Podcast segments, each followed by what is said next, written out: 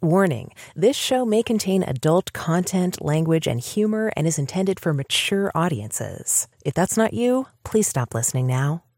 Nothing you hear on Sex and Science Hour is intended as medical advice, financial advice, legal advice, therapy, or really anything other than entertainment. Please take everything you hear with a grain of salt. Oh, and if you're hearing us on an affiliate network, the ideas and views expressed on this show are not necessarily those of the network you're listening on or of any sponsors or affiliate products you might hear about on the show. Now that all that's out of the way, let's start the show.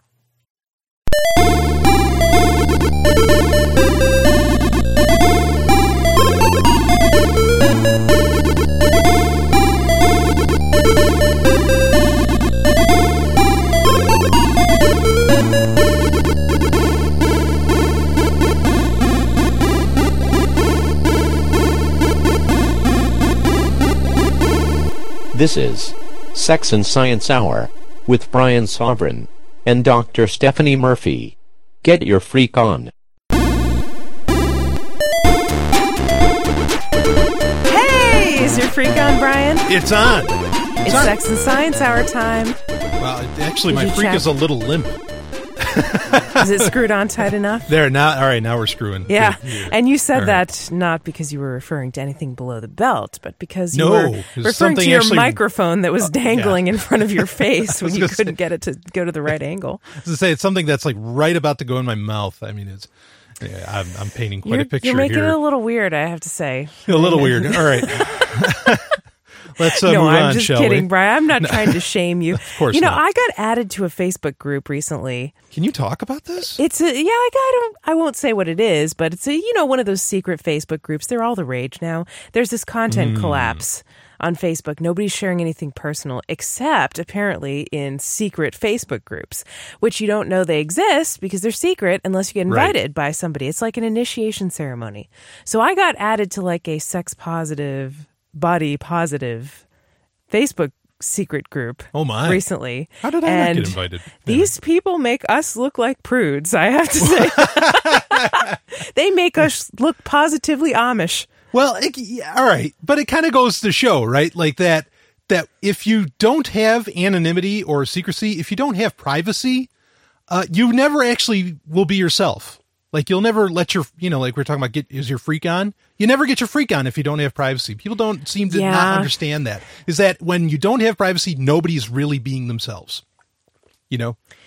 Well, yeah, I agree because not everybody accepts your true self. So Yeah, I mean, I don't blame people for wanting it. I think that's then again, I, I uh, yeah, your mom shouldn't have to see like your dick pics and things like that. So yeah, that. uh, yeah, no, right. I understand that, but that's the, boundaries. there's boundaries as well. Right, but that's the other thing too is that like why why are Facebook groups so popular? It's because people can't handle reaching out to 5,000 millions of people and all this. Yeah, I and they don't have good lists, you know, where like Google Plus, where you can share with circles. They don't have good privacy features. Yeah, they don't want And there's that. a lot of bleed over. Yeah. So the, anyway, problems with social media. Um, you know, we, we spend a lot of time on social media, but we also have our criticisms of it too, right, Oh, Brian? And we plenty. talk about them a lot. We were actually going to open up this show with an article about social media and um, some things that the article says are myths about social media and young people. Wanna do it? Like the kids. Oh, well. We're doing it. Why are you asking me? I brought it in for Oh, sure. I- I, was planning on it. hey, hey, I you know, I just work here.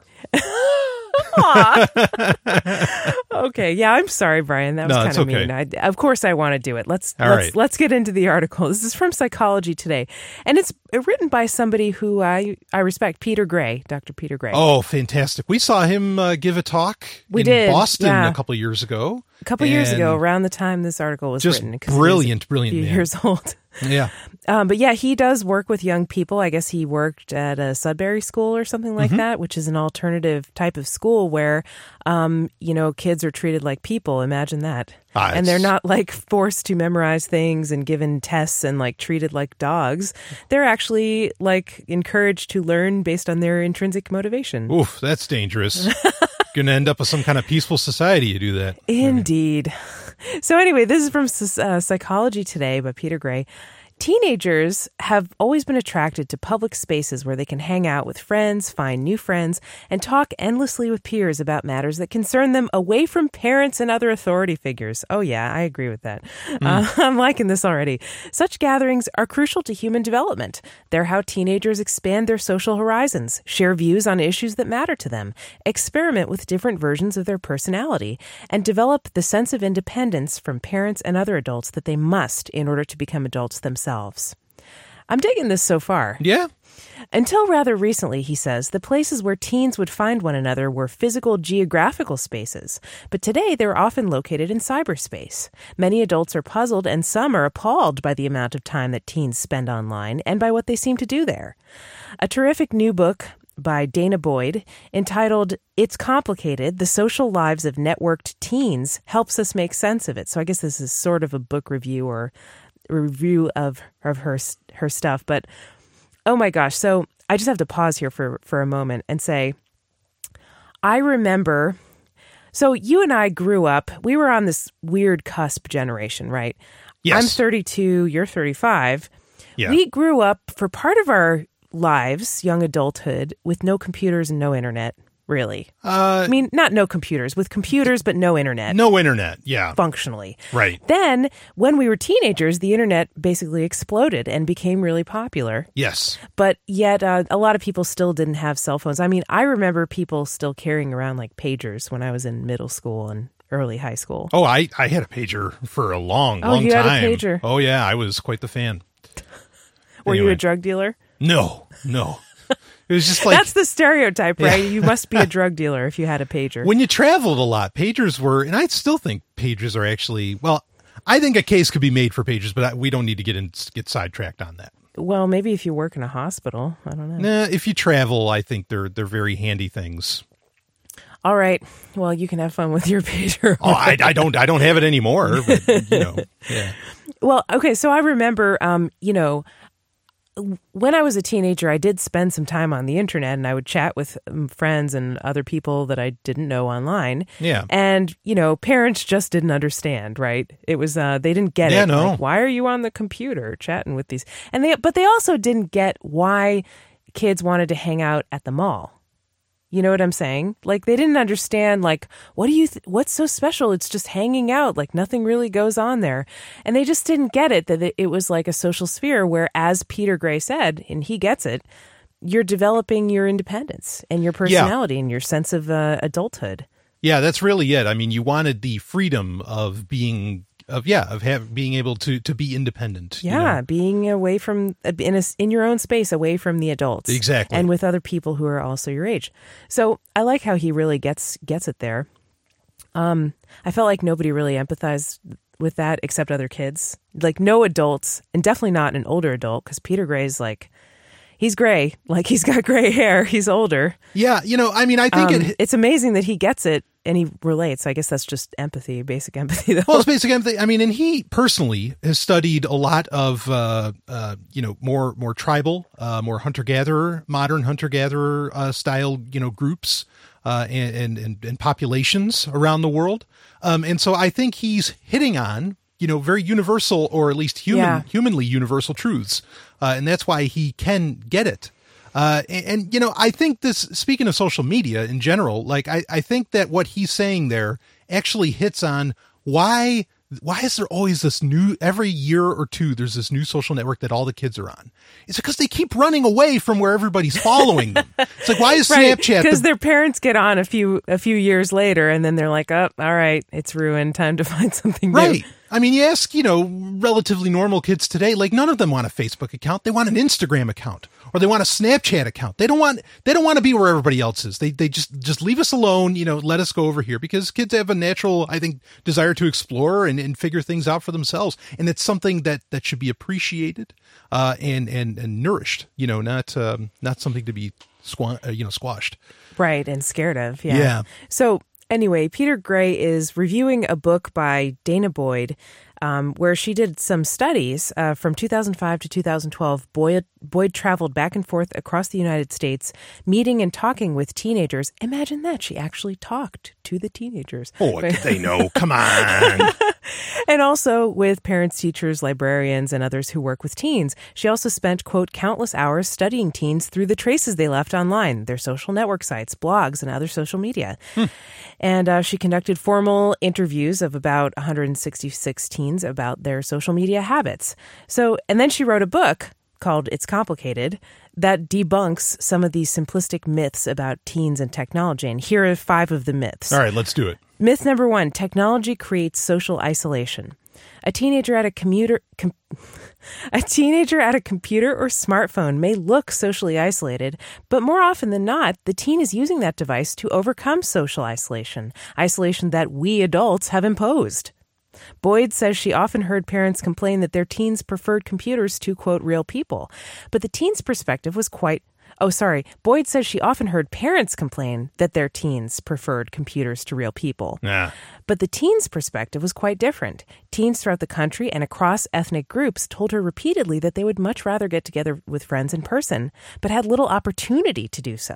Yeah. They communicated with their friends through social media because that was often on- the only way they could reach them. And yeah, totally. Like when you don't have a car and you can't necessarily walk to your friend's house and you're not in school, Oh, how are you going to see your friends, right? Yeah, I mean, one get a of- ride. Right. I mean, one of my first relationships, and you know, this is in the mid '90s, late '90s, uh, was you know, I, I I met the gal through IRC, but it was because it was a room for uh, Stargate SG One, uh, the the TV show at the time that that kind of just come out, and I mean that was uh, that was amazing, you know, because there sure as hell was nobody in upstate New York that was into Stargate. Uh, See, Brian, you were individuating. You were uh, developing your personality. yeah, well, I, I mean, I.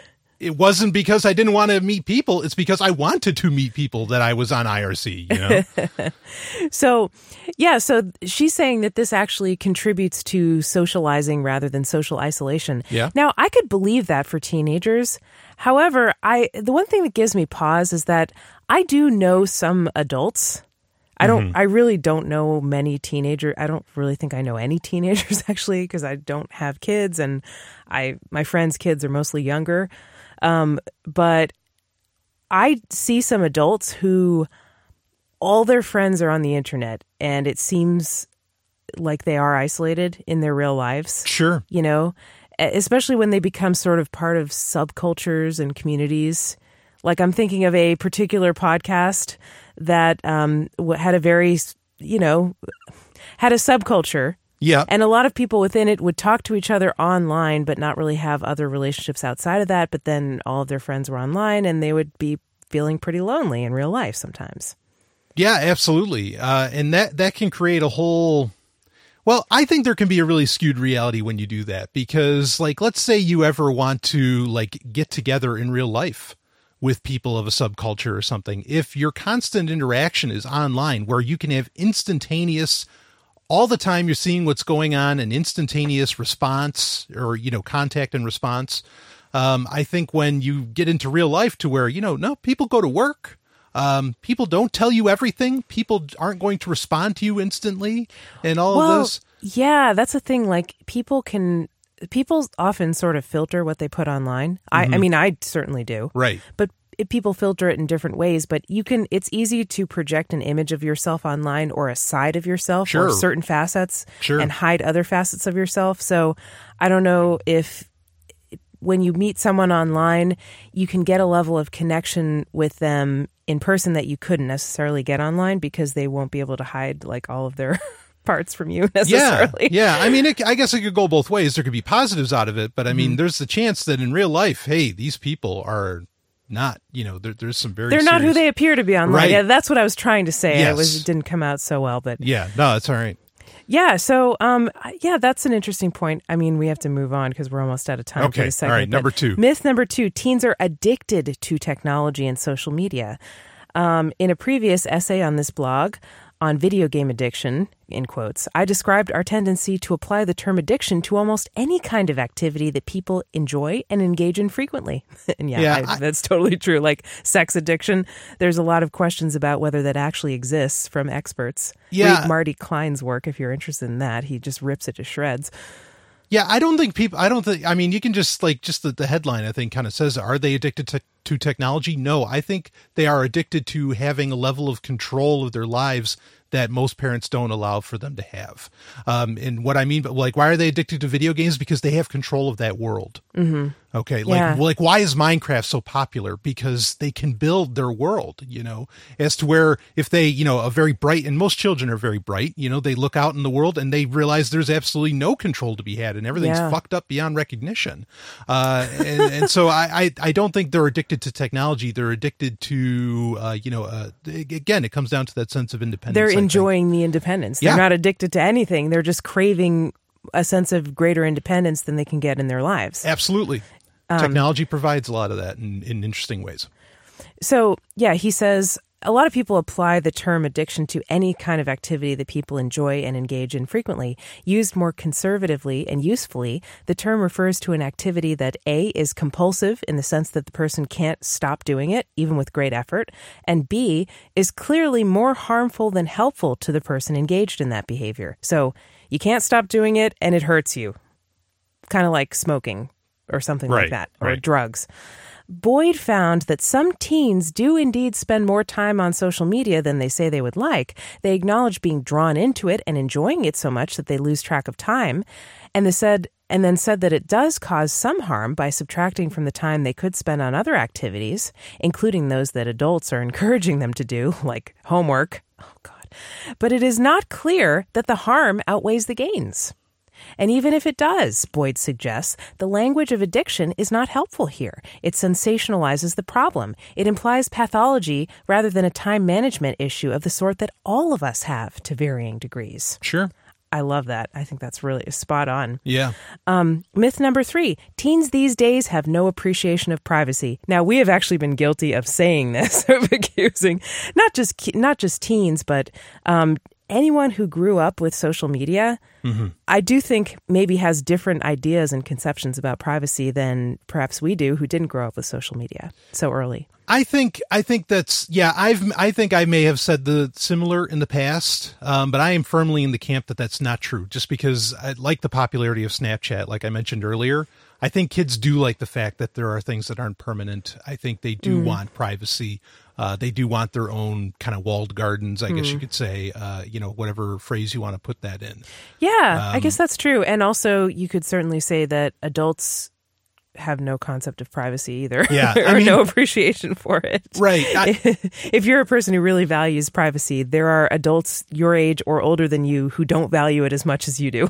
Yeah, I mean, ki- well, kids and adults, but I think the problem isn't that they don't value privacy, they don't understand the nature of what they use today. They don't understand that no, nothing is free. Facebook, you can use that. Google, you can use that, but it's all because it is taking away your privacy. That's what they monetize is your is your data. But they don't understand that. That doesn't mean they don't want privacy. They just don't know. Right. All right, so from the article, adults are often appalled by the tendency of teens to put information on the internet that, quote, should be private. In contrast, teens regularly told Boyd that they use social media in order to achieve privacy. So, just like Right. you said, Brian, the difference seems to be one of concern about privacy from whom? Parents worry about the prying eyes of strangers, whereas teens are more concerned about the prying eyes and ears of adults who know them well. That's totally true. In Boyd's words, quote, when teens, and for that matter most adults, seek privacy, they do so in relation to those who hold power over them. Unlike privacy advocates and more politically conscious adults, teens aren't typically concerned with governments and corporations. Instead, they're trying to avoid surveillance from parents, teachers, and other immediate authority figures in their lives. They want the right to be ignored by the people they see as being, quote, in their business. They wish to avoid paternalistic adults who use safety and protection as an excuse to monitor their everyday sociality. Sure. Uh, Hit we, the nail on the head. Yeah, I mean, we, we don't live in a surveillance state. We live in a surveillance society. Uh, I mean, that's that's the facts. Um, and I and I, I just want to say quick. I call bullshit on any parent that says their child doesn't care about privacy and shares stuff that shouldn't be shared. Um, if the parent knows exactly how the world does work, as in Facebook does hand that data over, you know, pictures and all that stuff to the NSA. All these parents that share pictures of their kids, screw them.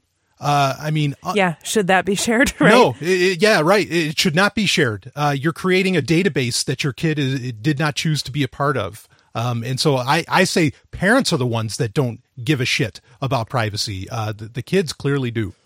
Well, yeah, I mean, I think what, what the the overarching point with all of these myths is that they're being perpetuated by parents who are seeing their kids as someone they they they're not relating to their kids on an individual level. They're Absolutely. seeing them as people that they're lording over Yeah. and that they have to control and protect instead of as another human being who is younger than you and maybe has different needs but is still a human being, right? right on. Yeah. Okay. Anyway, uh, one more quote um, in from the book. Boyd writes In 2012, I asked teens who were early adopters of Twitter, Tumblr, and Instagram why they prefer these services to Facebook, and I heard a near uniform response. Brian, What? because my parents don't know about it. Oh yeah, right. That's yeah, what they Yeah, said. absolutely. Sorry, I didn't know if you if you would fill in the blank, but that's exactly what you said. Yeah, that that was my point. Um, and it's interesting, you know, parents. You should see how insidious it is that like advertising companies and like all these different organizations want to run to like Snapchat and all that.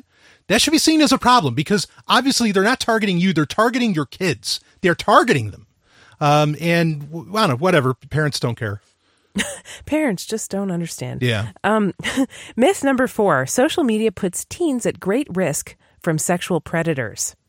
In a nationwide survey, Boyd and her colleagues found that 93% of parents were concerned that their child might meet a stranger online who would hurt them, while only 1% of them indicated that any of their children had ever had such an experience. By far, the biggest fear expressed by parents was of, quote, sexual predators, quote, child molesters, pedophiles, and sex offenders who might contact their child through their online participation. This mirrors the fears revealed in other national and international surveys that underlie many parents' decision that underlie many parents it's late at night decisions to restrict their children from venturing away from home outdoors without adult protection. Surprisingly, the respondents to Boyd's survey expressed as much fear for their sons as for their daughters. I, as others, for example, Lenore Skenazy in her book Free Range Kids, have reported elsewhere the stranger danger fears that afflict so many parents are greatly overblown. In fact, harm to any kind of children or teens from adult strangers is very rare, and there's little or no evidence that technology or social media has increased such danger. Um, and this is just me breaking in here, but yeah, as I understand it, um, kids are much more likely, uh, you know, teenagers, kids, children are much more likely to be harmed by sexual predators that they know, that are either part Yeah. of their family, a clergy member, or somebody that their parents know. Some, it's not like a stranger usually that targets children. It is some adult that they already know. Right. So absolutely. their parents need to be looking at the people in their social circle really if they want to be scared of something. Um, anyway, as Boyd puts it, internet initiated sexual assaults are rare, and the number overall number of sex crimes against minors has been steadily declining since 1992, which suggests that the internet has not created a new plague. Interesting, huh? Yeah, I, you know, even if it were true, um, parents learn some digital hygiene yourself and then just pass it on to the kids.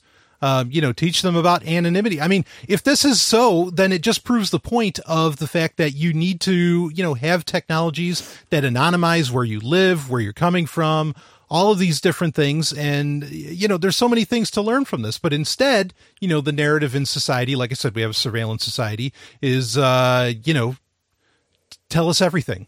You know, what do you have to hide and all of that shit? I mean, there, there's this disgusting narrative that could actually empower uh, predators, on not just sexual, but predators in general. Uh, that that that's a real problem that they don't consider.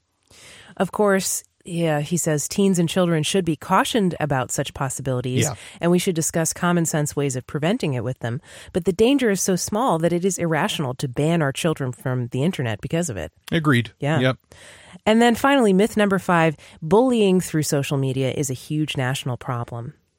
Uh, bullying, real bullying, Peter Gray says, is of course a serious problem when it, wherever it occurs. And indeed, there are some well documented cases of cyberbullying, online bullying, that have ended in tragedy. But how often do such cases occur? Is bullying common enough and serious enough that we should ban teens from social media? As is the case for addiction, part of the problem with the term bullying lies in how people define or identify it. Boyd notes that she met parents who saw every act of teasing as bullying, even when their children, including those who were targets, did not. I have met such parents too, and some are unshakable in their convictions. Overextension also occurs when the term bullying is applied to serious two way disputes between people of equal power. Boyd found that teens themselves generally had a more conservative and more meaningful way of identifying bullying. Bullying ex- exists when there's an imbalance of power between two individuals or groups, and the more powerful one repeatedly attacks the less powerful one in ways that hurt the latter. By this definition, according to Boyd and the teens she interviewed, cyberbullying is much less common than parents believe it is. Yeah, and in fact, I would say that a lot of these attitudes from adults are quite bullying. Yeah, absolutely. Kids get bullied by their teachers. If we're talking about imbalances of power, who has the power? The parents, the teachers, not the teens. So yeah, where are the real bullies in society? yeah, I think this is really interesting. So I love this uh, article. I thought it was really cool. I agree. Um, at the beginning, before we read it, I was kind of like, oh, yeah, these myths are probably going to be not really myths and we're going to think they're all true. But I came away now with a better understanding and thinking I agree that these are largely myths. Definitely. This is Sex and Science Hour. You know, it's summertime. A lot of people are trying to uh, slim down. They're trying to get their beach bodies ready.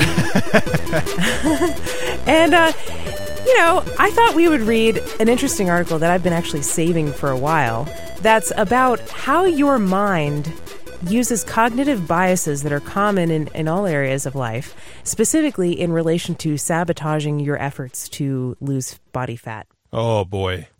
How do, in other words, how do people rationalize and uh, do mental gymnastics to uh, convince themselves that it's that it's fine to eat more than they know they should in order to get their weight loss or fitness goals met? Yeah, I mean, it usually starts with, uh, "Oh, I'll take care of it tomorrow." I mean, like that. That line has done more to uh, to to up or hold back people in society. Well, yeah, there's there's putting it off until tomorrow. There's like I always think like when you you know you've been to Mexico with me, Brian, and Yeah. I've been to Mexico a bunch of times. Like you know, people you ask someone to do something like mañana, mañana, yeah, I'll do it tomorrow. like just leave me alone right After now. the siesta, come on. And um, you know, we're all kind of guilty of that sometimes. For me, one of my biggest blocks is like the the um well, it's all fucked fallacy. Like I don't know what the exact name of it is, but you know, I'll have a slip up. I'll be doing really good like sticking to a way of eating that I know is going to make me feel good and then I'll deviate from it and I'll say, "Oh, well, I just I blew it." You know, I might as well just eat shitty for the rest of Yeah, the day or the yeah. rest of the week or whatever. Yeah, exactly.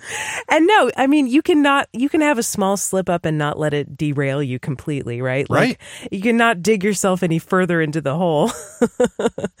so um yeah, I, I'm I'm learning on this, but you know this is this is really interesting because I'm interested in how we can overcome cognitive biases or brain bugs, like the things in our brain that aren't quite logical, but you know evolved over centuries to kind of protect us from challenges that we had in our environment that maybe aren't so relevant today, right? Like um, Well, the, c- like the negativity bias, right? Like what, like the person who was always worried and paranoid that there was a saber-toothed tiger chasing them Mm-hmm. was more likely to survive than the person who wasn't worried about it because the one time there actually was a saber-toothed tiger chasing them, they were ready for it. The paranoid survived. Right. Yeah.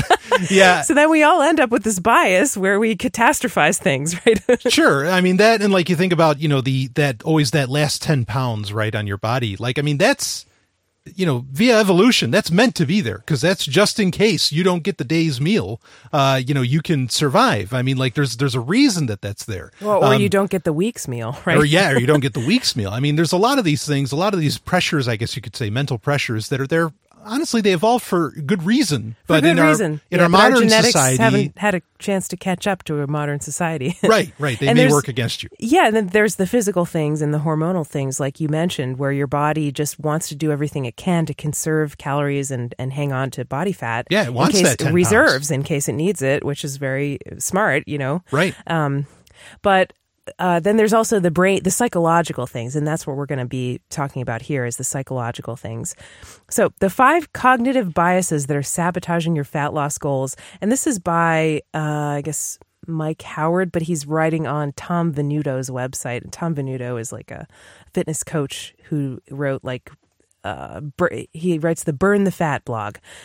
So anyway, um, the first step towards making good decisions about our health is to know our number one enemy. In this case, the enemy is ruthless, cunning, and persistent. It is the 120 year old Kung Fu Shaolin monk who discovered the fountain of youth. I'm speaking, of course, of our own brains.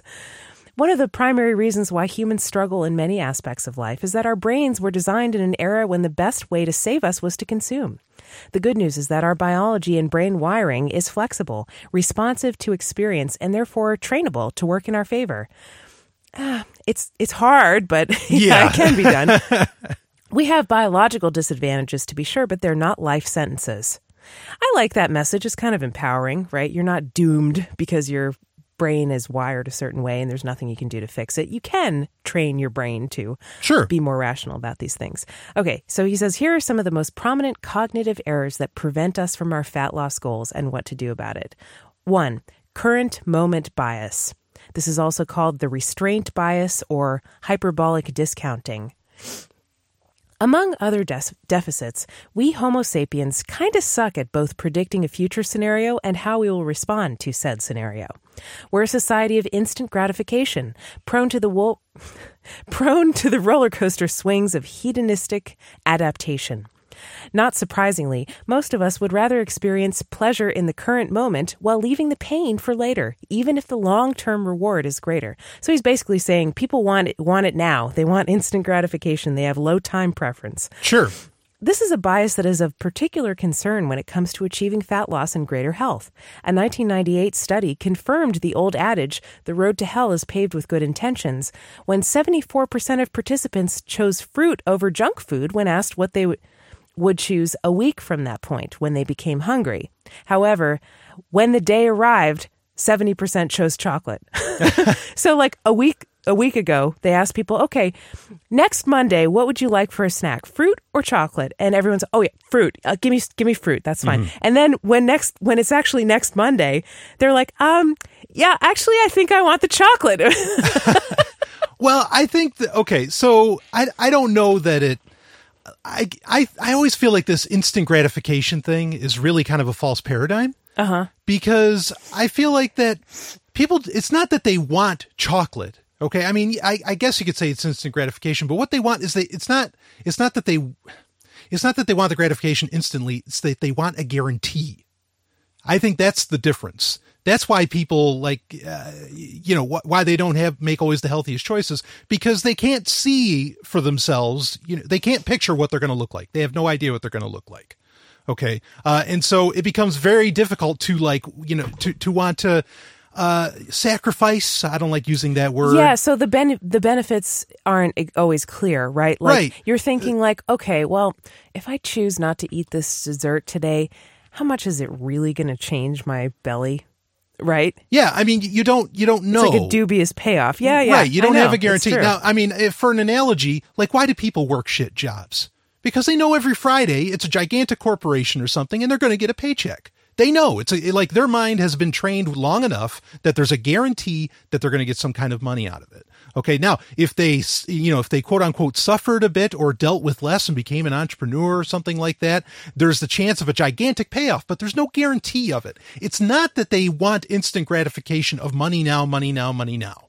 I think it's that they want the guarantee in life. Just like chocolate guarantees you a good feeling. Eating hmm. healthy for a month, you know, it's very tough to rely upon the guarantees of that. Even no matter how many times you read a book and somebody tells you you're going to have a much better body at the end of, you know, at the end of that month or something like that. That that's that's my thoughts on it. I just I don't agree with like the the the instant gratification like oh that's what everybody's after. I think it's more people are after guarantees. Well, I will say that like when you plan when I plan my meals ahead of time, Mm-hmm. I make better decisions. Sure. Because decision fatigue also comes into that. right, but like- you're, or go ahead. Uh, so, like, for example, if I say at the beginning of the day when I'm full of energy and I have not been deciding things all day and I'm not tired, I say, okay, I'm going to have this healthy thing for dinner. And when I make that decision earlier, I, I can I can do it. It's no problem. It's like, okay, I already decided that. But when I wait and I don't know what I'm going to have for dinner, five o'clock, six o'clock rolls around. We do intermittent fasting, so dinner is our only meal. Right, we eat once right. a day. And I'm like, oh man, I'm so hungry. Let's go out for Chinese food. You know, like that's the easiest thing, right? And I know Yeah. it's going to be good. So, right, but that's the thing is planning is a step towards a guarantee. I mean, like that, and that's why that's why I think what you're Yeah. saying makes tons of sense. I think, yeah, you got a, a slightly different perspective on it than what this article is saying, but yours makes sense too. I can see that. Sorry, yeah, so, go- go So, what to do about it, they say. The first defense toward combating the current moment bias is to pause and reflect. Think about the choice you're making. Why are you making it? And think about the long term benefits of abstaining from an unhealthy move. The first step of self discipline is self awareness. When you start to dig below the surface of the conscious mind, previously subconscious habits that once pulled you off track will repair themselves. Learn about why you fail, what types of situations and emotions trigger poor choices. Um, and I- I think that's he's saying it in a way that's not exactly how I would say it, but I can see what he's saying, which is that if you actually check in with yourself, like if you have an impulse to eat um, like a piece of cake or something, if you check in with, if you take a minute and say, okay, I'm not going to eat it right now. I'm just gonna, I'm gonna say, I'm gonna, I'm gonna give myself like five minutes and say, if I still want to eat it at the end of five minutes after checking in with myself, I will, I can. But right now, I'm just going to try to experience what's going on. Am I feeling sad, stressed out? Am I feeling hungry? You know, um, am I con- confused about what to eat? Like, and if you just take a minute to check in with yourself and experience any feelings that you might be feeling, that can really help. And then sometimes you don't even want the piece of cake. Sometimes you still do, and maybe it's fine to eat Sure. it. But sometimes you don't, and you discover that what you actually want is something else. Wait, it's actually not that I'm hungry. I'm actually just really tired. So maybe I should just go to bed instead, right? yeah. That often happens to me one o'clock, two o'clock in the morning. I'm sitting on the couch and I'm like, oh, I just got finished with a show or some like long piece of work and Yeah. oh, I'm so hungry, but I'm also so tired. I think I'll have some food. And then I'm like, wait a minute, you know, I'm really not that hungry. Like, I, probably the more higher priority need is I'm actually tired. And Sure. if I stay up to eat, I'm going to be getting less sleep. Yeah. So I might as well just go to sleep. And if I'm still hungry in the morning, then I can maybe have a snack or something. But why don't I just wait in the morning? It's going to still, the food's going to still be there. And if I'm still hungry, I can have it. And then usually that, that does it. That gets rid of it. Yeah, I think stopping and thinking, that's great advice. All right, number two, negativity bias. The negativity bias is the tendency to put more emphasis on negative experiences rather than positive ones. You may have noticed this tendency in yourself. Uh, the glass half emptiers, the negative Nancys of the world who perpetually see more threats than opportunities and more bad than good in the world. Negativity bias can permeate in different ways and can pull you off track when it comes to health promoting habits whether it's remembering a past injury from exercise or how miserable you were on your last diet, the brain brings back those recollections, even if you have had many positive experiences when trying to improve health. In the case of fat loss, many will remember the intervention of choice, quote, didn't work. Um, and this is this is totally true for me. Like oftentimes when I'm thinking about like starting a diet or something like that, I'm like, oh my God, last time I, I don't even want to start this because last time I tried this, I remember feeling really hungry and it was painful. Yeah. And I don't want to experience that again. And I know I'm going to have to do it for a long time and I'm going to have to be in pain for a long time and it's not going to feel good. So I, I don't even feel like I really want to start it, you know? Right. And I guess that would be an example of the negativity bias, right? This is Sure. going to be painful. When actually, when you're going through it, yeah, maybe you do experience some pain, but you're ignoring all the great things like how great you feel when you look in the mirror and you see that your body is looking nice. Yeah. You know, or how good it feels to put on clothes and have them fit again, or how good it feels to feel comfortable in your body, or to get rid of aches and pains when you're becoming more fit. You know, that kind of thing Right. and to or, or just how good it feels to treat yourself nicely and do the things you know are going to make your body run more optimally and feel more healthy so anyway yeah i like that um, what to do they suggest recalling your successes and thinking of the positive things which is what we just uh, suggested to you, Yeah, so I won't read that. absolutely. So, um, number three is the optimism bias. the other side of the self fulfilling prophecy coin is the optimism bias. While optimism is generally a helpful state of mind, there is a tipping point when it comes to positive thinking. The optimism bias, also known as unrealistic or comparative optimism, ruses its victim into unrealistic expectations and Pollyanna esque swagger. In essence, we are prone to having too much unguarded op- optimism and not enough realism. Being overly optimistic can derail your fat loss goals for two reasons. One, it keeps us from changing in the first place. If we believe, quote, everything will be fine when it comes to our health, it locks us into place. Yeah. We, you know, we have no reason, oh, yeah, I'll never have a heart attack. You Yeah. know, I'll never get diabetes. Oh, no, I don't have to do anything. Two, it prevents us from having a relapse plan. One of the most formidable obstacles to long term success is failing to have a contingency plan for when you go off the rails. And that will happen, right? Yeah. but we don't expect it to happen. Yeah, that's a good one.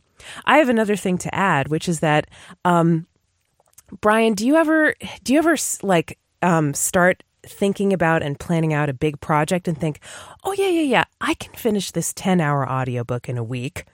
Oh, all oh the yeah, time. yeah, yeah. I can finish my PhD thesis in four years. Oh yeah, yeah, yeah, yeah. I can lose ten pounds in a month. Yep, You all know? the time. I have so many projects still going because I thought I could have them done in a week, and it just never. yeah. Absolutely, me too. I I never seem to learn that lesson. I'm always so much more optimistic about how much I can get done in Mm-hmm. a week or a month than I actually am able to get done. And it's it's hard and painful. I don't I don't really know how to solve this, but I haven't really learned that lesson yet. So, um yeah, what to do. Maybe he'll have some advice for me. Optimism is good, but be cautiously optimistic. Understand, understand that real life gets in the way of our perfect plans. Set goals and standards and make healthy decisions, but do so within the frame of reality. Understand that the journey will not be smooth, linear, or easy. Consider adjusting your self talk. While saying, I can't do this is negative, I can do this is surface level and lacks substance. Some psychologists suggest implementing what's called interrogative self. Interrogative self talk. Instead of I can't or I can, ask the question, Can I? That's interesting. Yeah, By framing it as a question, you're setting off a thought process that strategizes how are you going to accomplish something rather than just stating an abstract uh, can or can't. Well, Interesting. fair enough. Yep. Um, and number four, the planning fallacy. The planning fallacy is a tendency for people to underestimate how long they'll need to complete a task. Oh, this is what we just talked about. So I guess we can. Um, yeah, and they're they're saying, oh yeah, um, the internet's full of diet books that say, oh, you can lose twenty five pounds in a month, you can lose ten pounds in two weeks. It's no wonder our expectations are off when it comes to weight loss goals. Yeah, I think it's be- like planning works when you do it kind of like what you're describing, sort of day by day. Uh, uh, you know, I mean, you don't want it to be down to the last minute because then you can make poor choices. But I, you know, I think starting off your day with a bit of a plan is, is a very wonderful thing, um, and that's what you were describing that you do. Yeah, absolutely. Um, you know what else throws me off when I when I have like a deadline, when I a deadline that's set by somebody else. Like for example, when I say, "Okay, I want to lose ten or twenty pounds by this event, which is on a certain date, like somebody's wedding or like a, a PorcFest or something," um, and and then it's like this externally imposed deadline, and I am never able to make those deadlines. Yeah.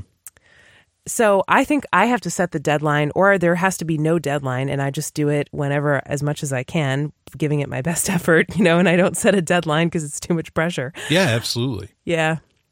And then number five, unit bias. Now, this is really interesting.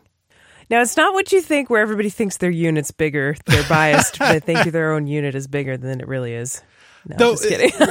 R- real quick, I, I will say there is there's some kind of bias like it, like that the first when you first start going to the gym or something that you actually think you're getting these tremendous gains when you're not.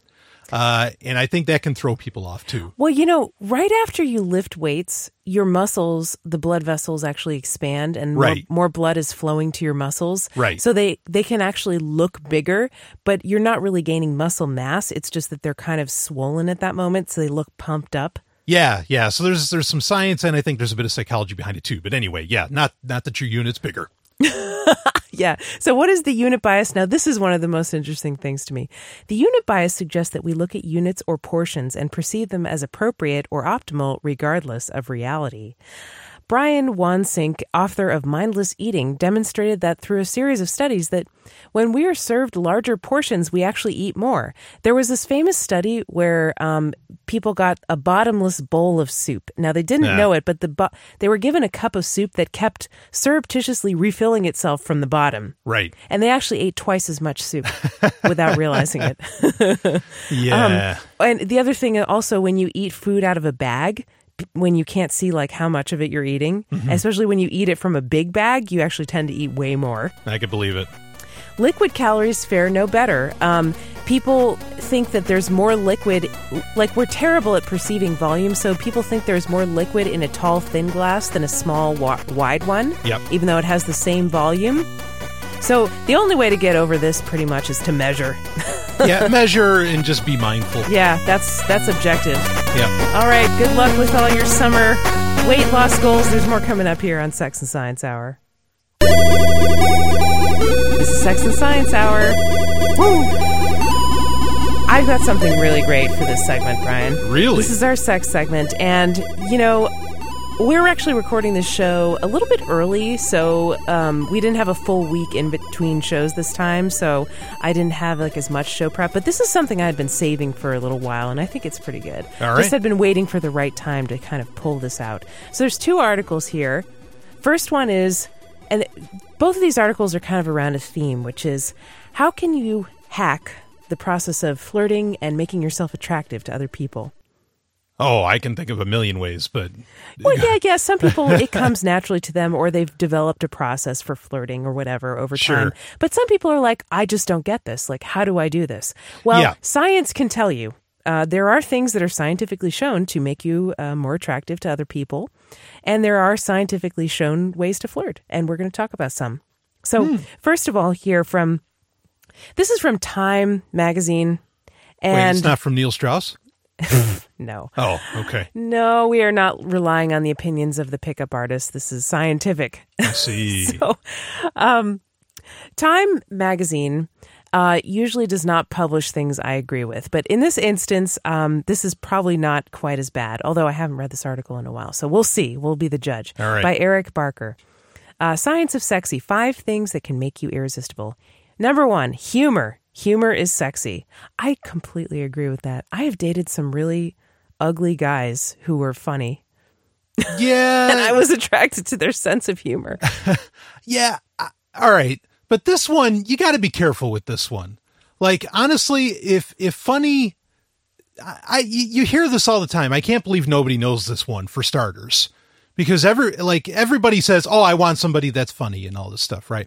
And I get that. Yeah, humor is is a, is a very good thing. Um, but humor also is incredibly subjective as to what somebody finds funny. It is, yeah. I mean, I think maybe if you if you like someone's sense of humor, it's a sign of other types of compatibility. Like, for example, Brian, I love your sense of humor. I appreciate like that. you and I have a very similar Yeah. sense of humor. like we both make a lot of puns and like word plays, and we both think those are really funny.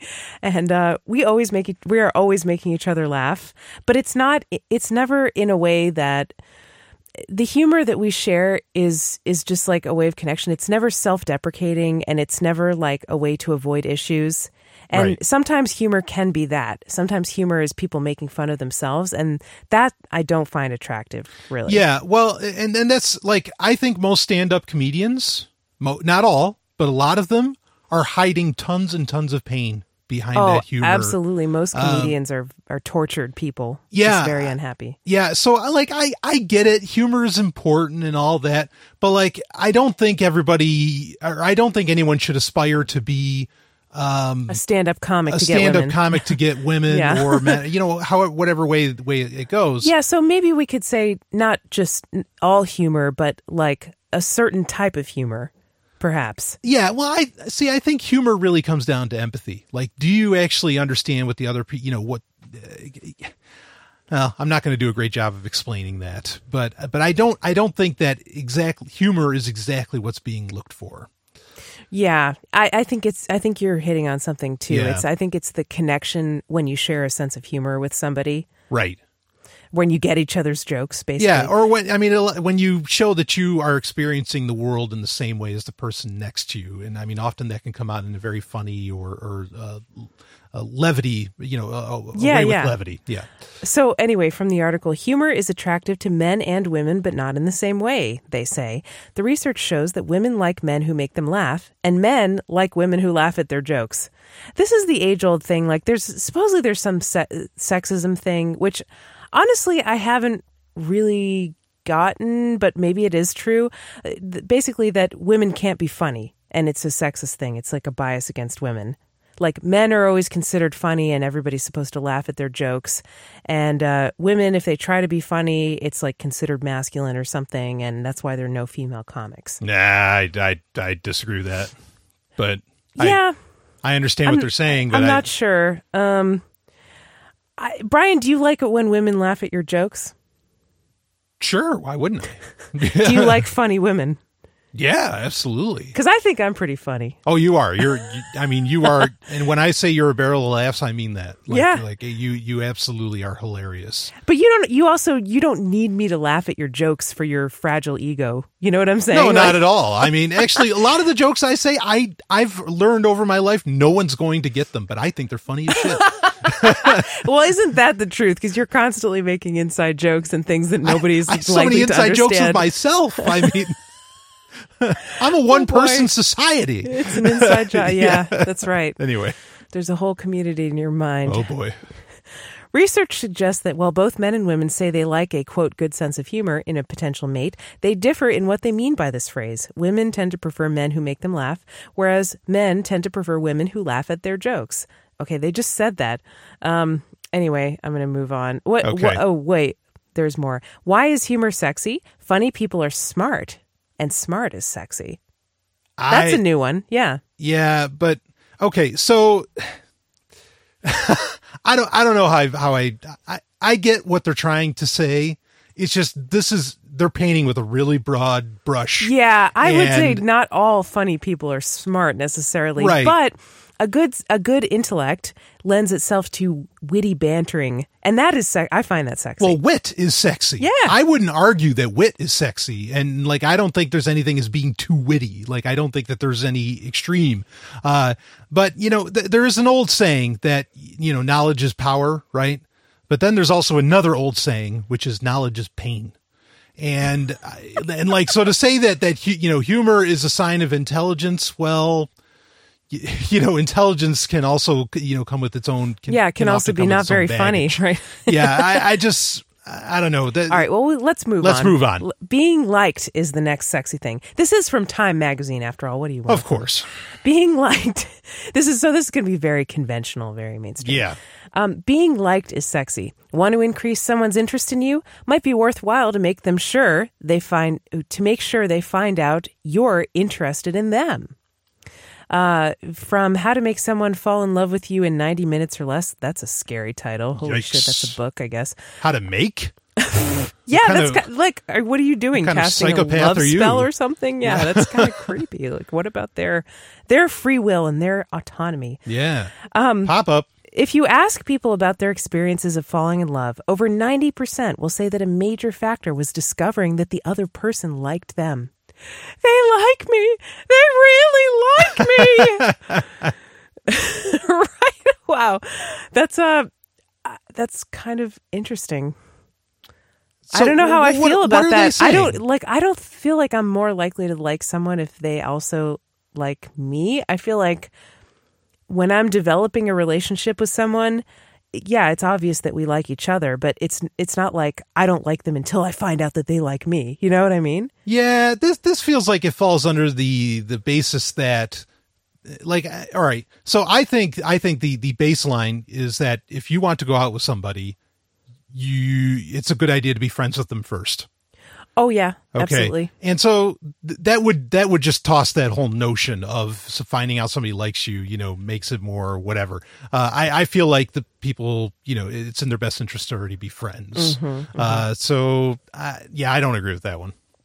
All right, so we're zero for two so far. what you talk about is sexy. Random conversation with someone you're interested in can be a bad idea. Why? What you talk about can matter a lot. Emotional personal information exchange promotes powerful feelings of connection.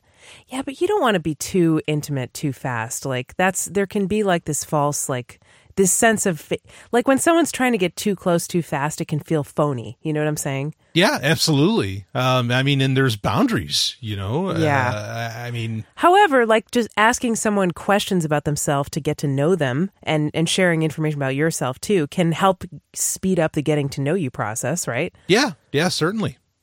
A lot of people love to talk about themselves, right? Isn't that like a typical tip for like just being well liked in general? Is like people love to talk about themselves, so ask questions about them, and they'll they'll like you. Yeah, I mean, and it's more than that too, because I mean, if asking questions about somebody, um, you know, it it, it allow most people can t- if if somebody is like nervous, okay, an easy icebreaker is to ask them questions about themselves because most people can talk about themselves pretty well, Right. Uh, so it doesn't necessarily have to be like a nefarious trick, you know. It could just be a way to to just like you know just to break the ice. Yeah, absolutely. Here's another interesting little factoid they threw in here. Um, when a woman is attracted to a man, whether his pickup line is good or not doesn't matter at all. One study conducted on college students found that women favored men for a short term fling if they found the men attractive, regardless of the content of their pickup lines. Wow, isn't that supposed to be the other way around? It's like I don't care what the woman says. I'm not listening to her. Yeah, I guess they, she doesn't care what he says either. Wow. Okay. This is all very conventional too, because it's Sure. assuming that the man initiates the conversation, right? Of course. I've always been like, I've always been like one, like if I like somebody, man or woman, I'll tell them. you asked me out. Oh yeah, I told. I like it that way. I like to have me. control over Yeah. it. Yeah, I'm not going to wait around for someone to say, "Oh, I'm interested in you." I'm going to tell them. Like, yeah. No. You. You. life is short. Absolutely. okay? you do. You do not mince words. I can say that from personal experience. Personality is sexy. Conscientiousness is predictive of a number of very important positive elements in life. Agreeable, conscientious people make better spouses and parents, but disagreeable, non conscientious people have more sex partners. The former invest in quality, and it seems like the latter make up the difference in, well, volume. Looking to settle down, check if that person has their ducks in a row, is organized, and is easy to get along with. That's marriage material. Oh, how conventional. right? Like, like, are you asking for a resume before you decide if someone's marriage material? yeah. Well, this gets into the like. Let's not get too serious too quick. I mean, I, I'm Yeah. baffled by Uh, this. just, I'm not liking the the more I read, the less I like from this. How they make you feel is sexy, which is okay. How about we take some? How about we all take some responsibility for our own feelings? Right? Like, stop talking about people making you feel a certain way. That's really denying a lot of the ownership over your own feelings, which we all have, right? Like, I like the saying, I'm responsible for what I say, but you're responsible for what you hear. Yeah. Absolutely. I. I think that's that's solid. So, anyway, uh, research shows that we don't really fall in love with a person. What? Research shows that we don't really fall in love with a person. We fall in love with how we feel when we're with them. This is best. What? what? This is best demonstrated by the concept of emotional contagion. We're bad at telling us what made it. We're bad at telling what made us feel a certain way, but good about making associations. Feeling excited, stimulated, and aroused is often associated with the people around us, even if they're not the cause. Who did this research? The People's Republic of China? What? This makes like not much sense.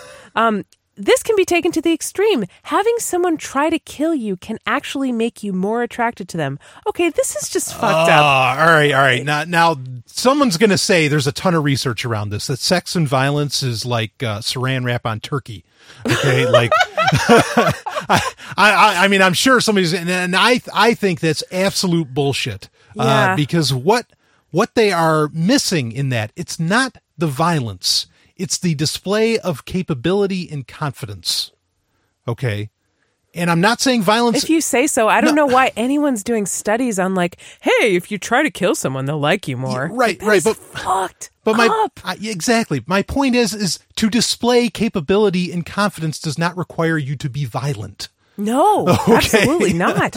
Uh, you know, it, I mean, and it's it's a very simple concept. business over bullets. You know, I mean, you can be a very shrewd business person and you will show just as much confidence and capability as, you know, a great hunter. Wow. Uh, I mean, there's there's no need for violence to somehow be the sexy thing that drives that drives me nuts. Yeah, I amen. Preach it, brother. I Woo. completely agree. Um, I think Oh, non tell it on non-violence is, Sorry. is sexy. Peacefulness attracts me. Yeah. Anyway, um, and this is like I read articles like this from Time, and I'm like, no wonder people think psychology is pseudoscience. Really, like this is supposed in the, in the psychology section.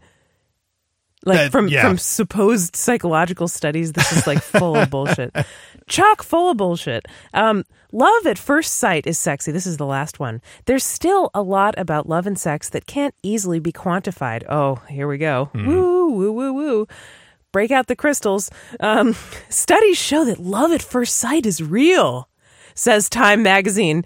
Dr. Earl Naumann, author of Love at First Sight. So, on one hand, they're telling you make sure someone is organized and has their ducks in a row to see if they're marriage material.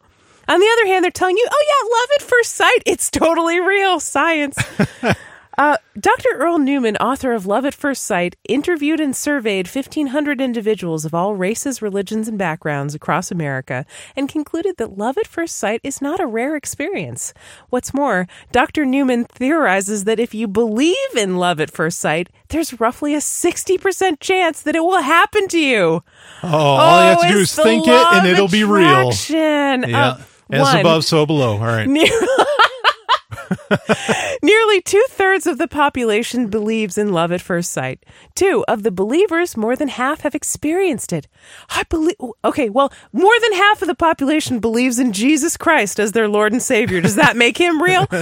Of the believers, more than half have experienced it. 55% of those who experienced it married the object of their affection, and three quarters of those people are still married. My, my.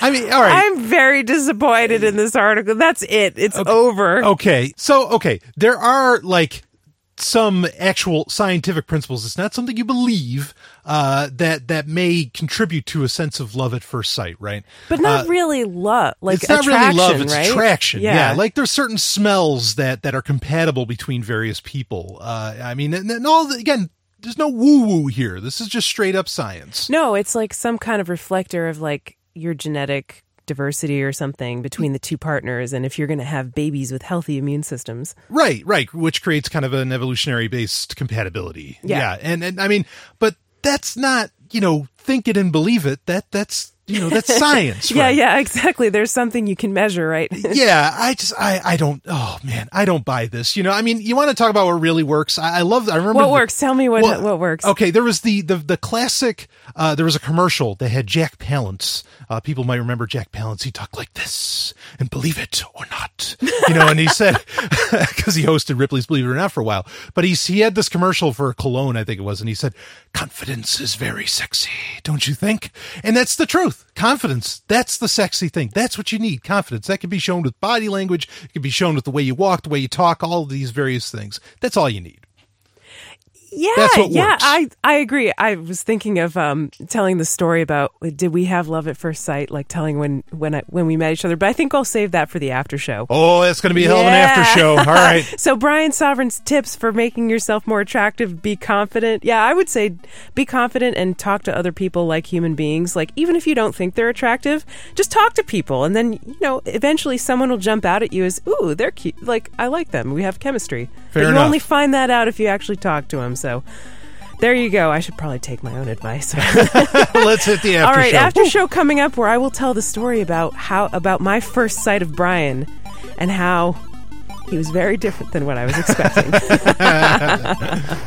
and if you're leaving us now, thanks for joining us here on Sex and Science Hour. Have a great week. We'll be back at you next Friday. Sexandsciencehour.com.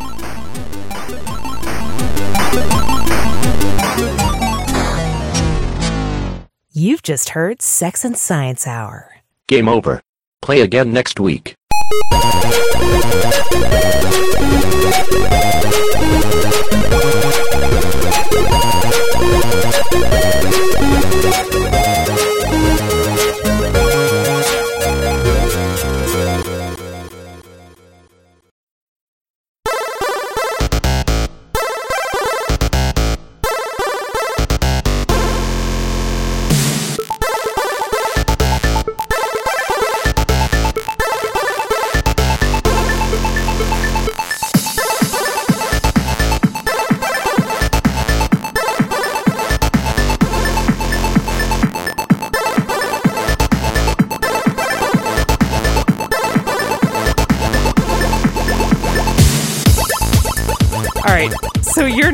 Hearing it, but we just had like a half hour pause due to technical issues. Yes. So I hope this works. I hope we don't lose the show and have to re record it. yeah, but- agreed. Anyway, Well, I mean, I'm not I'm not very good with tech. yeah, I know you only run a tech podcast. Uh, yeah. You are good with tech, but I'm good with Audacity because I use Audacity all day, every day for my job. Yeah. Job, job, job. Job, job, job. I was going to say, I mean, the studio computer, admittedly, is getting a little long in the tooth. I mean, we had to do a. pre- What? Well, I'm just saying. We the- just revamped it. Well, I was going to say, yeah, I, I recently upgraded the RAM, put in a new hard drive and all that. But, you know, Well, maybe if we get enough money from our stuff.sexandsciencehour.com affiliate link, that's right. we'll uh, be able to afford to replace the studio computer. That- there that we go. Be very nice. How about that? Right now, we're not quite to our goal. We're like maybe ten percent of our goal, but that's all right. We, you know, I, I knew it would take a while to build up. yeah, But that's okay. um, we need to like 10x our Amazon earnings to get where I would really like to be Right. with our show. yes. So keep shopping through stuff.sexandsciencehour.com. We should probably make some other Amazon affiliate links because right now we kind of only have US and that's lame. So we should probably get on that. If you're an international listener, um, you know, you can still buy some stuff through the Amazon US affiliate link um, like there are certain products, I guess. We, we had a listener from the UK who had been using the UK link until it broke down, and then, uh, but he said he was still able to buy some stuff through the US link, Okay.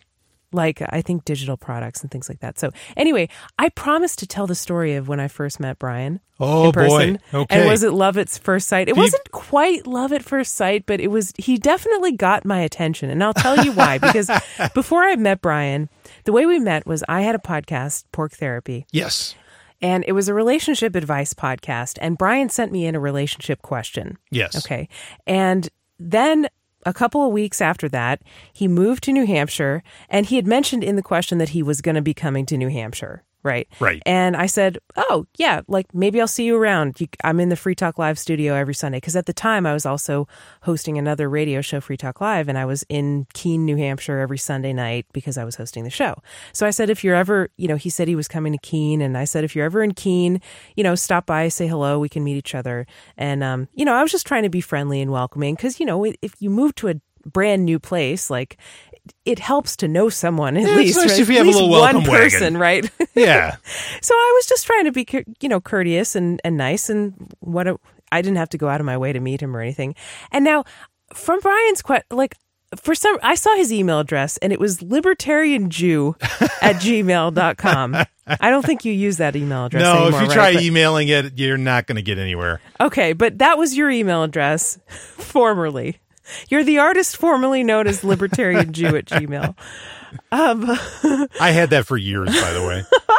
And the reason you had that, I think, not was not really because you identified as Jewish, be- because you were trying to come out of Christianity, right? Yeah, well, there was a lot of there. There was, there was a lot, a lot that it. went into it. I, I think I understand, but it, it was a little bit. I didn't understand at the time the Well, full pa- context of why you would have that email yeah, address. part of it And- was. I'll just say this quick. Part of it was is that you know, like Jews are often identify with the you know uh, Democrats and the left, which I mean, I was a Democrat when I was Oh, actually so you're active. the libertarian Jew. So I was You're like, okay, well- lone wolf, right, right, right? yeah. So that that that was the- Always the contrarian. exactly. That's so you, Brian. It's funny. Uh, okay, so anyway, I saw this email address, and for some reason, I just got a picture in my mind of George Costanza. That's all I could. Th- I'm like, this guy is like George Costanza. He's going to Some be a- short, he's going to be a overweight. short, overweight, bald with, but with like hair on the edges. Right. You know, like, and uh, with thick glasses, short little Jewish man from New York Right. That was all I knew about you was from you were from New York and you had libertarian Jew as your email, and that's what I pictured. I pictured George Costanza. Now, is that a stereotype? was I was I perhaps a little bit biased? Yes, of course. Yeah, I, th- I think it was. Uh, yeah. But anyway, when you said, "Oh, I'll, that sounds nice. I'll stop by the studio sometime when I get to New Hampshire and I'll say hello," and so I was expecting George Costanza to walk through the door. However. One night, I'm sitting in the Free Talk Live studio a few weeks later, and in in the door walks Brian, and he he did not look like George Costanza. He was tall. Six he was one. bald, but he didn't have the hair on the sides. Yeah. He didn't have thick glasses. He had nice glasses that looked good on his face. Thank you. And, you know, dressed, well dressed. And uh, triple black, of course. Yeah. He, he always wear. For those of you who don't know Brian, he always wears black clothing. All black, everything, Everything is 100% black. even the underwear, if if I ever wear it. Thank you for that detail, Brian. Yeah. I'm sure they Hey. were dying to know. um, but anyway, he was not what I was, what I had been picturing, and he was actually good looking. I thought, you know, I was like, oh, he's going to be George Costanza, but who cares, right? Like I, whatever. Someone doesn't have to look like a model for me to be their friend or to be nice Right. to them or whatever, and to welcome them to New Hampshire. But yeah, he was actually good looking. And Well, I was like, you. wow, not only are you not George Costanza, but you're kind of attractive. Well, just to add a little bit to that, like, and I don't, and I think you would agree that you were doing this. I mean, because we're sitting like, uh, uh, you know, opposite ends of the studio, but facing each other to some degree. Uh-huh. And I, you were glancing at me all night long. oh, stop it. You were. Oh, No, stop. no, you were. Well, it was just because I was shocked that you And- weren't and, George Costanza. uh, I was checking to see if you would turn into George Costanza. It's, that's fine. I'm just saying you were. So was it love at first sight? No, it wasn't because we didn't fall in love right away. We were friends we're for friends we were for a friends for a long couple of years time. before we got together. Yeah. But it was definitely. Um, I, I will say that he definitely wasn't what I expected, and definitely caught my attention. Yeah. well, if it's any consolation, I mean, you certainly, uh, you, you, I mean, I caught your attention too. yeah, hey, uh, you know, I, I mean, I kept it at a friend level, and like, like I said earlier in the show, you asked me out. Like, I did not pursue you in any way. I mean, it was wonderful being your friend. We still are best friends. You Yes, know? that's right. Um, yeah, I, I- I mean, that's that's the basis. Like I said, for I think any relationship. Um, but uh, yeah, boy, you, um, that, yeah, that's how it all started. you thought I looked like George Costanza, and instead I walk in like. What was uh, your first like impression of me? Well, you'd seen pictures of me, so you knew what I looked like already, right? Yeah, but your pictures didn't really do you justice. Like there was only one picture I saw of you. I don't think we were connected on Facebook really. Right. No, we weren't. Um, so I didn't have a whole lot of pictures to go by of you. Uh, I mean, when I first saw you, yeah, I mean, well, I, I mean, I'll say it. You're, you know, you're hot. You were, you were great. I mean, you look great. You had like, I mean, you definitely had the whole, uh, well, th- this is kind of a trope and, and I, and I really respect why people don't like this sort of thing and, and, and may even find this, uh, this, this trope sexist. And that's okay. You know, I accept if, if you do. Uh, but I mean, you, you really had this whole hot librarian thing going. I, I mean, like you had the glasses on at the time, and, and just you, you, you know, you're wearing like this kind of long skirt, if I remember correctly. Uh-huh. I mean, it, it yeah, you, you look great. I, I recall that rather vividly. Aw, you look thank you. Fantastic. That's nice. Well, you can. I mean, you can always think someone's good looking and not have to do anything about it, right? I didn't. I don't think it's creepy that you thought I was attractive. No. I think all kinds of people are attractive. Yeah, me but too. that doesn't- Me yeah, too. It doesn't mean I want to fuck them or date them or Right. anything else. Just you know, you can notice when someone's pretty or whatever, right? yeah, certainly. Cool. Okay. Well, so that's our story. Love at first sight, no. But then again, I think that's dumb. You know, Yes. love at first sight. like, sorry if you're one of the sixty percent who apparently believes in it, but Yeah, if um, you do, you love, do, Love is based on you could have attraction at first sight, mutual attraction Sure. for sure, but love is based on getting to know the person. Right. So that's why I don't believe in love at first sight because it doesn't fit my definition of love. You couldn't love someone at first sight. What if they're like a Nazi? What if you see this hot stranger and then you get to know them and they, it turns out that they're like really racist or, just a horrible person or something? Yeah, absolutely. Um, yeah, I mean, you know, I my my favorite definition of love is from Robert Heinlein. Not that I agree with Heinlein on everything, um, but where he says love is when someone's happiness is intertwined, someone else's happiness is intertwined with your own. Mm-hmm. Yeah, I like that one and, too. And I think that's so spot on. Uh, that, that and that's what love is is when you know you care you care so much about somebody and you want someone somebody else to be so happy that it becomes intertwined with your own sense of happiness. Uh, you know, it doesn't. You're still an individual, but you know there's an intertwining. I really like that. Right on. So should we talk about what people got on the stuff? Yeah, yeah. Stuff. Maybe we can do a little pick if we want. I think people like our picks. Oh, a pick. Yeah, I thought you said a pact. I was like, ooh, what? What Oh, pact? Blood pact. What? What kind Love of pact. love pact? What kind of love pact are we going to make? That's right. anyway. Yeah, we can do our picks. We forgot to do that last time. I Yeah, re- no realized problem. we promoted it and then we forgot. So, all right, be thinking of something you want to have for your picks. All right, I'll So- think of something. So, what did people get from stuff.sexandsciencehour.com this week? Oh boy, I love this voyeuristic moment.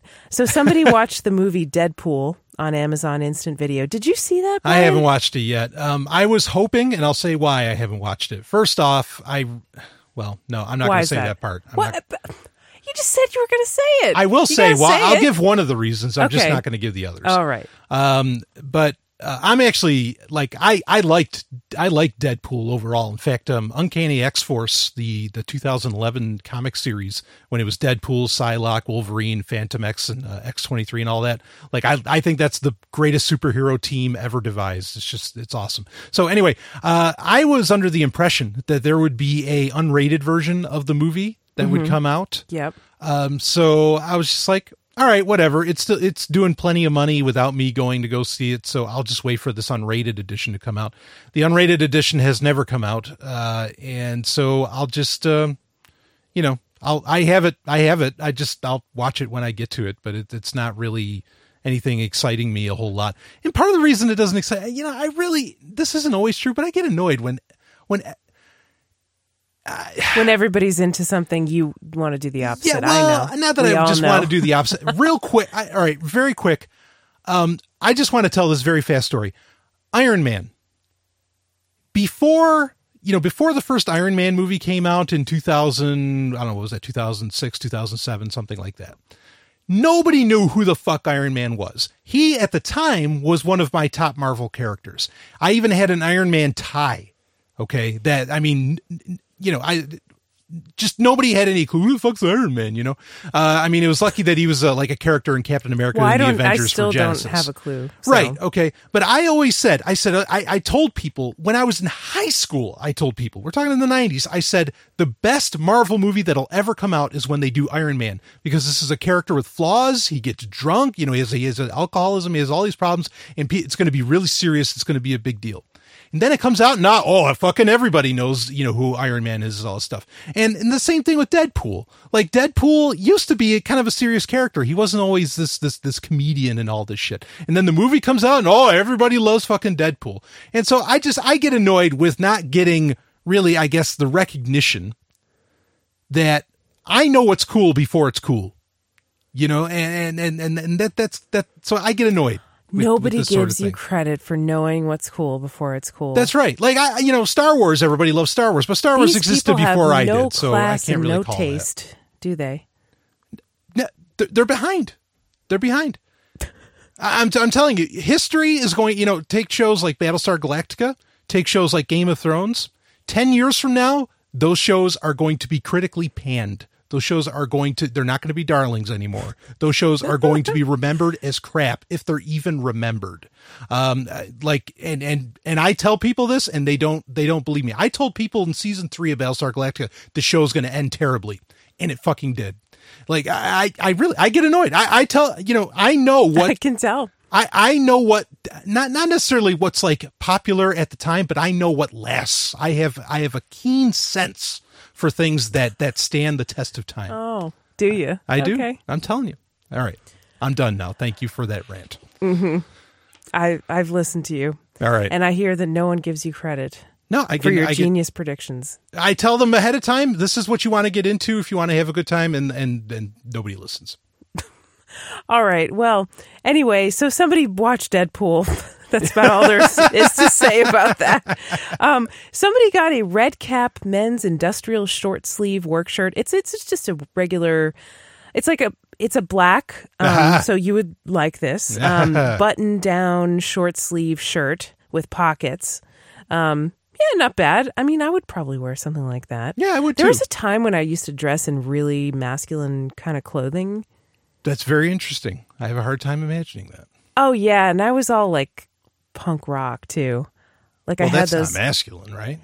well, it was. I mean, it was sort of like a to- I don't know tomboy kind of style of dressing. Like I would wear band T-shirts Hmm. and pants that weren't form fitting, and like a leather spiked or studded belt. I'll tell you, you can rock a short skirt. Like you, Thanks. you Yeah, have I these your now. legs, your legs, like your your thighs. Just, I mean, Thanks. She squats, bro. skirt- skirts are made for them. Right. Um, so yeah, somebody got that, and there were some other fashion items, but I'm going to save those for last because they're awesome. All right. So th- that, that'll be the climax here. Okay. Somebody got a VR headset. They got Nice. the, the D Ferry. D Ferry. Look at D Fairy over there. the D Fairy plastic adjustable FD and PD function virtual reality headset Google Cardboard 2 for video game movie playing with smartphone, iPhone, Samsung, LG, Moto, HTC, and Bluetooth remote. Black. That's So great. this is like it's it's like a version of Google Cardboard. Bleh. cardboard, but it cardboard. has straps and it looks It very has- professional. Yes, it does. It's made out of plastic instead of cardboard, and it has Right. a remote attached to it. It's only fifteen ninety nine. That's fantastic. That's pretty cool. What a great deal. so maybe they were inspired by hearing us talk all about the virtual reality stuff that we've been watching. Maybe. I mean, if they're wearing black and they're into VR, I mean, that sounds very much like a listener of uh, our Yeah. show or Sovryn Tech. We did some reviews on on Sex and Science Hour where we talked about virtual reality stuff that we've seen. Yeah. Somebody got a phone case, the LG G3 case, Spigen Slim Armor, air cushion, gunmetal. So it's like a gray phone case, fourteen ninety nine. Yeah. pretty much black. No, it's not black. It's like kind of light gray. Nah. Not really.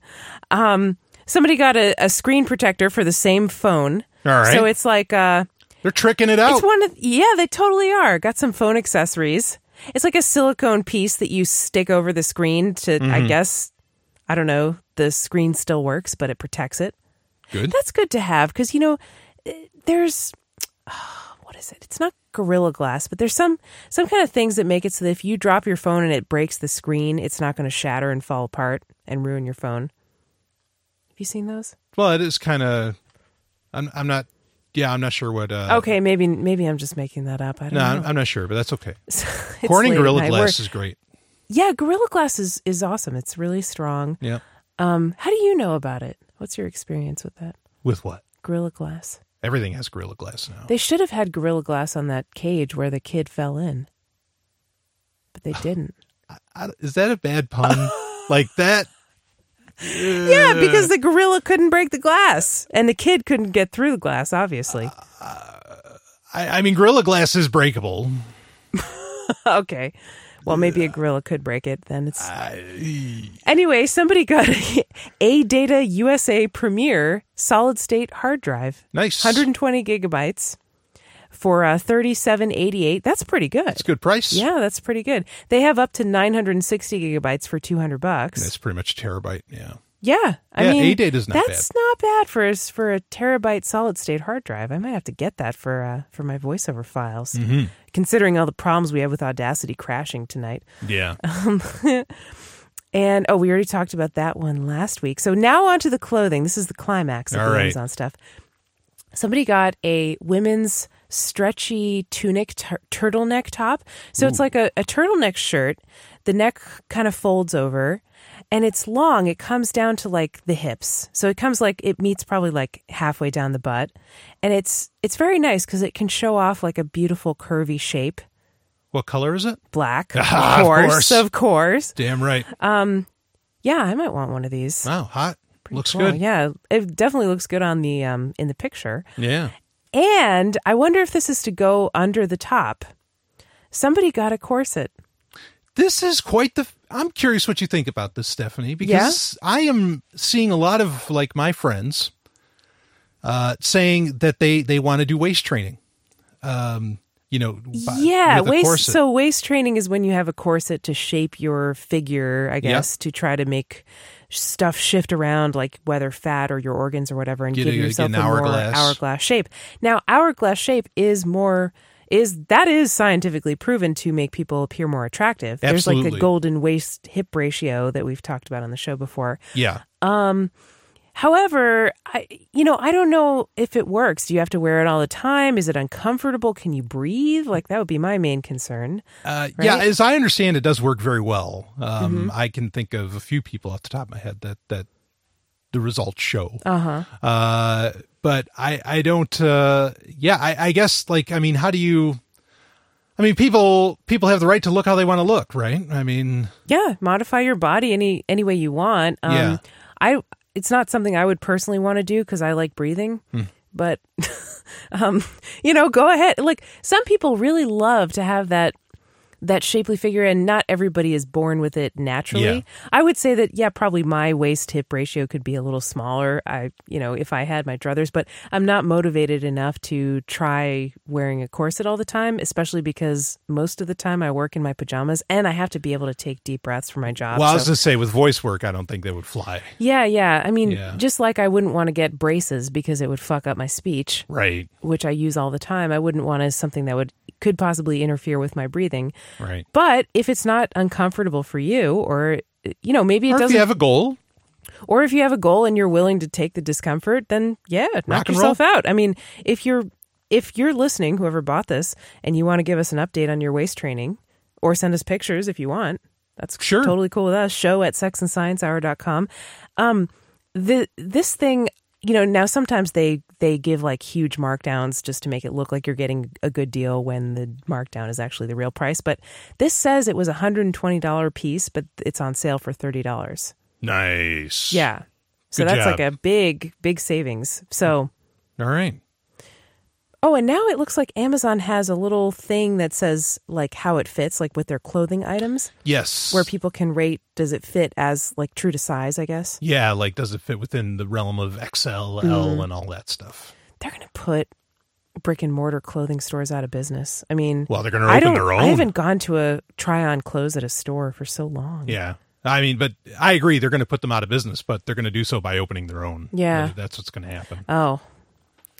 Yeah, I mean, es- especially for shoes, like there's something to be said for trying them on and making sure they fit. Yep.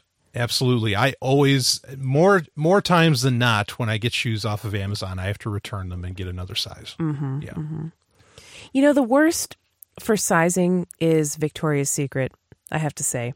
Because sometimes I'll buy stuff from their semi annual sale. I'm like, ooh, look at that clothing. Ooh, look at that bra. Look at those little undies. They're so cute. And I buy stuff.